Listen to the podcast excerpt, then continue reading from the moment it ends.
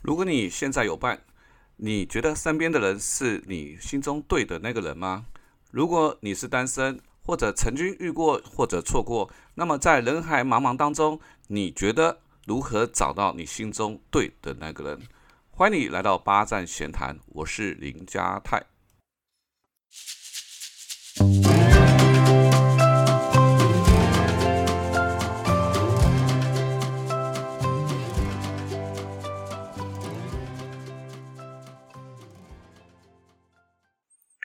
今天呢，我们要跟各位聊的题目就是如何找到爱情里对的人。好，那我在今天有看到一个新闻啊，可能有蛮多朋友没有注意到。他说啊，台湾不只是出生率已经变成全世界第一最低的最低了。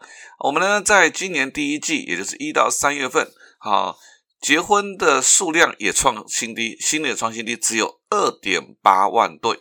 好，这个数字，这个数据呢，可能我们不知道到底有多严重。那我们把它往前溯十年，好，也就是民国一百年的时候呢，那一年台湾的结婚的新人总共有十六万五千三百零五对。那因为我们没有，他们有那个每一季每一季的一个呃分别的登记，那我们就除以四，也就是呢，他们一季有四万一千三百二十六万对新人。结婚登记结婚，换句话说，相隔十年啊，台湾结婚的数量只有十年前的三分之二，这非常非常的严重。那其实呢，我看到我身边单身的人越来越多，其实我答案是很清楚的，就是因为没有遇到适合的对象。好，那在讨论这个题目之前呢，我们先聊一个哈，是去年啊金马奖哈，这个得到十一个奖项的得名，好，得到五个大奖，票房也热卖的电影，叫做《消失的情人节》。那最近呢，他在网络上哈掀起了两派的争论，哈，那当然可能有些朋友看过，有些朋友没看过，所以我就稍微来讲一下这个引起争论的那一段的剧情啊，就这个男主角阿泰啊，我也是阿泰哈，那他是一个痴情男，他非常非常喜欢女主角，好，然后常常呢就是非常的就是那种属于那种单恋的那一种，那这一点就是哈，那个阿泰啊，因为非常喜欢女主角，平常哈就会跟踪偷拍，好，结果呢？在某一天，就是情人节那一天啊，所有的人全部都不能动了，哎，只有阿泰哎可以动。于是阿泰就很开心的带着女主角去海边拍照合照啊，后面把她带回家。离开之前呢，又偷亲了她一下。很多人就说，那阿泰他应该是一个很痴情的人，但也有说阿泰是变态。那我想问你，如果阿泰是喜欢你的那个人，他也做了那么多的事情，你觉得他是对的人吗？其实我们谈恋爱哈，每个每个都是一个一段的进程。比如说，我们在情窦初开、小鹿乱撞的心动时刻，那个对象可能就是我们的邻居，好班上或者是同校的同学，或者是呢，我们搭同一班公车、捷运上，捷运上面其他学校的异性。好，那其实这个这个阶段的这个这个这个。感觉哈，他是比较倾向单纯的喜喜欢，好，虽然呢也会因为对方而触动自己的喜怒哀乐的情绪，但是因为考虑的因素比较简单，好，就是单纯的喜喜欢，也许是外表或者在一起相处的感觉，但那个时候就很容易的单纯的以为啊，这个人就是要跟他就是我自己的全部，我大概这辈子呢我就会跟他一起到老吧，哈，所以那时候情绪的起伏就是很单纯。那当然，可能后来随着这个谈恋爱的次数多啦，啊，或者是没有遇到对的人啊，但是你看到身边的人来来去去啊，别人分享的经验，当然也包括了自己认识和可以比较参考的人多的时候，这个时候我们在选择就会把一些啊，比如说个性啊纳为重要的因素。那如果考虑到结婚，我们又会把经济条件列为这个重要的因素。好，这个经典日剧我非常喜欢的，就金雅人主演的《王牌大律师》里面呢，就一集就是有一个美女，好，她是整形美女，好，那她结婚对象是一个丑男，她当选择丑男的时候，想说啊，我觉得丑男呢可能比较可靠，更懂得珍惜，但没有想到丑男非常在乎她以前是也是一个丑女，是因为整形之后才变得漂亮的，好，所以她觉得非常的难过，但这这样这个过程其实就是。印证了我们以前常常说的一句话：幻灭是成长的开始。哈哈那其实啊，伴随着年纪啊，人生的经历啊，我们对爱情的认知是不是也有所成长？好，我们都会听到有某些人会抱怨啊，上天对他不公平啊，遇人不淑啦，哈。那也许就是因为这样的人，他在旧的认知当中没有发现，好，所以不是遇人不淑，而是看自己的眼光没有成长，甚至没有进步啊。当然，我也认识许多啊，学生时第一次谈恋爱，啊，就变成结婚对象，诶，到现在还是幸福满满的哦。但这样的人，毕竟他不是多数，好，大多数的人都是在寻寻觅觅，才有可能找到对的人。哈，也许是梦里寻他千百度，蓦然回首。对不对？好，但就牢牢抓住了。但有时候就是会错过啊。像我一个朋友叫 Frank，他就没有那么幸运了。好，他跟我说啊，他的幸运女神就是他进入职场交往的第一个对象。好，两个人在一起两年多，女生对哎对这个结婚充满了期待。但 Frank 当时的规划是要出国念书，所以两个人目标不一致。好，那最后呢，在这个民权东路五星级饭店的法式餐厅，Frank。帮女生过完生日之后分手，但因为离他出国的时间还有一段，还有一段时间，他就在第二家公司工作。没有想到呢，第二份工作做的风生水起啊，是他做的非常非常非常的顺利。就考到后来既没有出国，那这个女孩子呢，没多久就和一个富二代结婚了。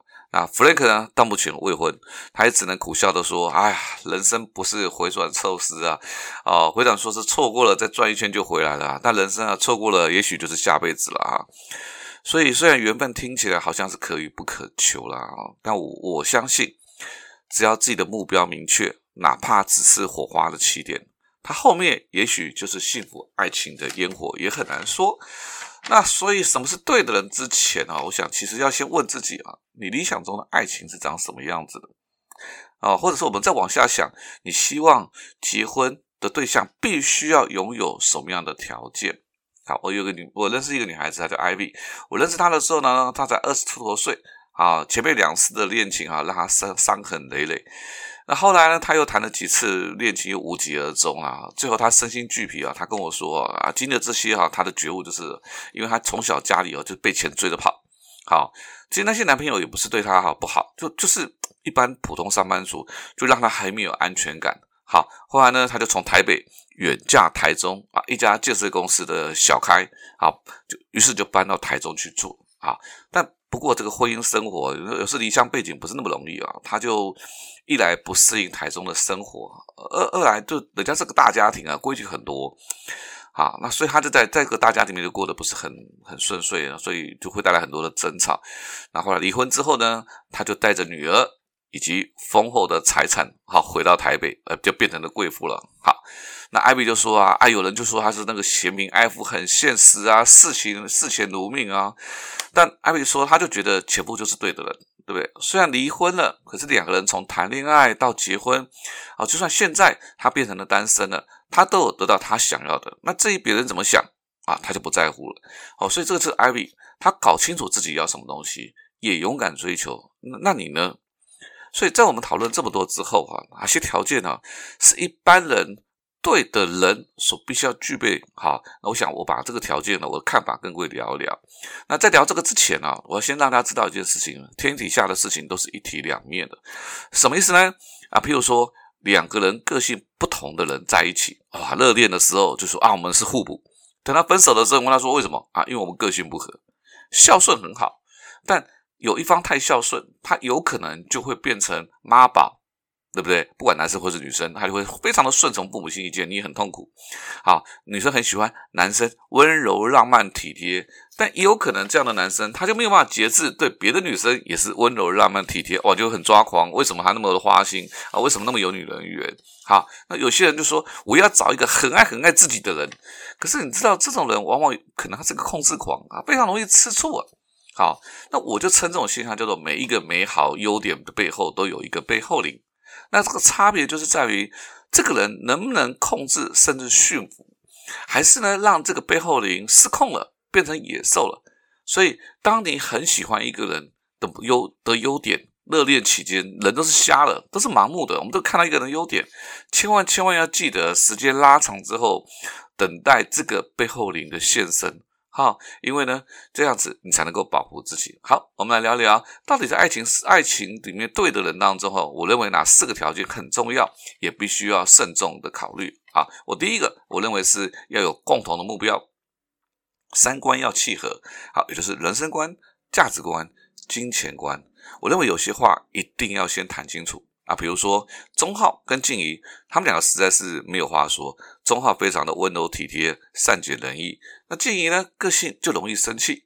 啊，钟浩呢就会像好好先生这样哄他啊，让让静怡啊，对静怡也很大方，但是个性非常节俭的静怡，她就很不喜欢钟浩送她什么 Apple Watch 啦、LV 包包啊这些贵重的物品。那钟浩呢就完全不能够明白啊，以前他送人送别的女生这些东西，他们欣喜若狂。这个静怡啊，不但没有半点感动，还生气。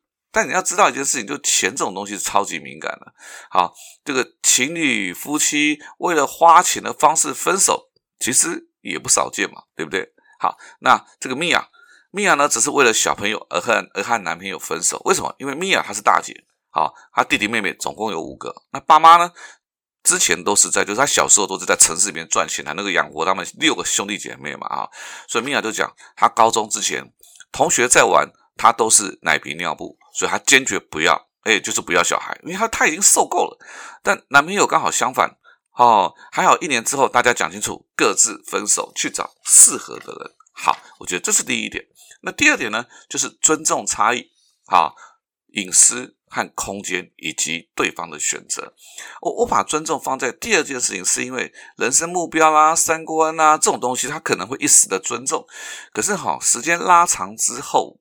你一直在尊重对方的目标三观，你可能到最后只会让自己更委屈，而这个委屈到最后，它就会变成洪水，会清，会摧毁掉之前所有经营的一切。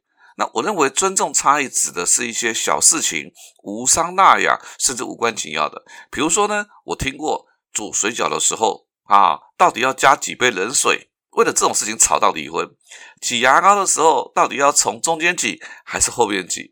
煎荷包蛋的时候呢，到底蛋黄要不要用破？你知道，为了这种事情给吵到离婚、吵到分手、分手，你可能听起来觉得很很荒谬了哈。但我认为心里面认定的啊，自己的还是对的，这种人其实也不少。他就老是喜欢改变别人。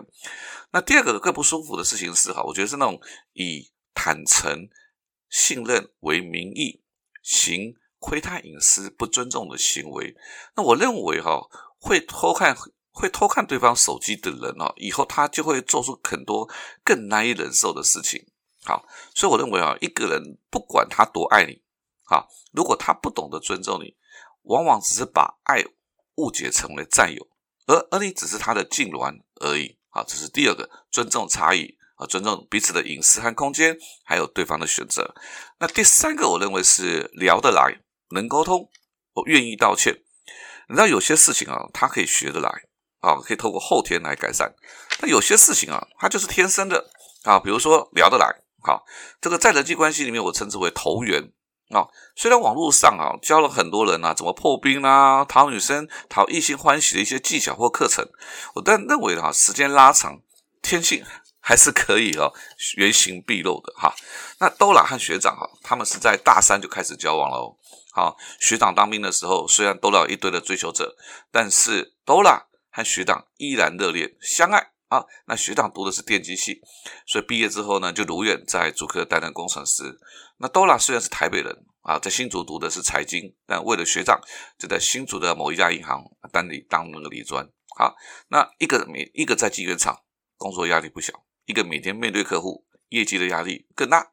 一开始啊，学长还会听多拉说公司发生的事情，慢慢的约会就变成了看完电影之后呢，相对无语的用餐。好，那 Peter 是多拉的同事，常常一起互动啊。上班的时间呢，啊，不止聊公司的八卦，当然也有共同的话题啊。那因为 Peter 也是从台北来新竹，所以两个人有很多很多共同的话题可以聊。那后来呢，分手是学长提出来的，因为跟一个女同事啊朝夕相处，日久生情，但。多拉没有生气或特别难过，啊，因为呢，这个学长啊，凡事啊，这个真的是可能学理工的习惯啊，左脑思考，理性思考。每次吵架闹别扭的时候啊，他就会指责多拉是无理取闹。你知道，女生哦，这种时候她就非常的生气，很无奈。所以两年之后呢，多拉哎就和皮特结婚了。多拉的结论是这样啊，聊得来哈，看起来似乎是天注定的事情啊，但是哈，喜欢这件事情却可以慢慢的培养。好。那第四条就是愿意为对方调整一部分的事情。有人问多拉哈，除了 Peter 聊得来之外，还有什么事情让你愿意他共度余一生的哈？那多拉说哈，这个 Peter 啊有十几年的烟瘾，那多拉很怕很怕烟味，所以一开始啊虽然聊得来，多拉完全不可能对这种自己最害怕的烟味的男生有有感觉嘛哈，但两个人哈还没有在一起的时候，他就发现哈 Peter 呢就毫无预警的就就戒烟了。哎，Dora 觉得好像是自己造成了 Peter 的困扰，但这个 Peter 哈就只是云淡风轻的说：“我知道哈你不喜欢烟味啊，啊我们又要常常沟通讨论，我就觉得你很可怜，然后要忍受我的烟味，何况早就想要戒烟了。”这这段话我觉得听起来就是那种甜而不腻、舒服又没有压力的解释，所以 Dora 很清楚的感受到那种 Peter 对他的重视。因为很多人喜欢用那种个性啊、习惯啊，或是其他各式各样的理由啊，作为拒绝改变的原因。那其实最重要的点，我就是觉得，你如果真的在乎对方，你希望对方有那种被重视的感觉，其实做这些改变，它本身没有那么的困难。所以啊，我我把我们刚刚所谈到的这些四个我认为很重要的事情啊，再帮各位好，我们来复习一下啊。我认为第一条是什么？我认为第一条就是我们的共同目标，好，我们的三观。要一致啊！那第二条，我认为是要懂得尊重差异、隐私啊，彼此的空间，还有对方的选择。第三个是要能够聊得来，能沟通啊，而且在吵架之后愿意先道歉。那第四条就是愿意为对方改变一部分的事情。当然了，每个人或多或少都还有自己更加在意的事情，没关系，你就告诉自己，这就是你的条件。好，但是呢，我们提出这些条件作为自己选择的标准的时候，我们是不是要扪心自问一下，自己是否也具备了别人心中对的人那个条件？